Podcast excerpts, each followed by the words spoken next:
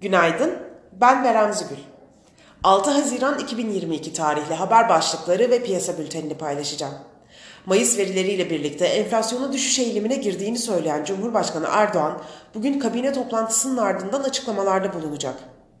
Moody's baş ekonomisti dahil bazı ekonomistler ABD ekonomisinin resesyona girmeden FED sıkılaşmasını atlatabileceğine inanırken ABD Ticaret Bakanı enflasyonla mücadele kapsamında çelik ve alüminyum hariç bazı tarifeleri kaldırabilecekleri sinyalini verdi. Öte yandan Biden yönetimi ara seçimler öncesi benzin fiyatlarını düşürmek için daha fazla İran petrolünü küresel piyasalara akmasına izin verebilir. Piyasalara genel olarak bakacak olursak, pay piyasalarında Borsa İstanbul'un yükseliş trendini orta vadede devam ettirmesi beklenmektedir.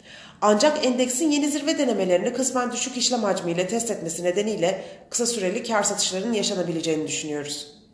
Borsa İstanbul'un cuma kapanışına göre ABD ve Almanya vadelileri yükselişle seyrediyor. Çin'de karantina önlemlerinin azaltılmasıyla Asya borsaları yeni haftaya yükselişle başladı. Teknik analiz verilerine bakacak olursak kısa vadede 2560 ve altına gerileme trade amaçlı alım fırsatı, 2645 ve üzerine düşük hacimli yükselişler ise kar satışı fırsatı olarak takip edilebilir.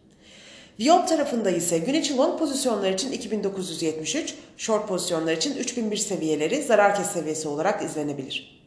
Borsa İstanbul'un endeks kontratının güne pozitif bir eğilimle başlamasını bekliyoruz. Kazançlı günler dileriz.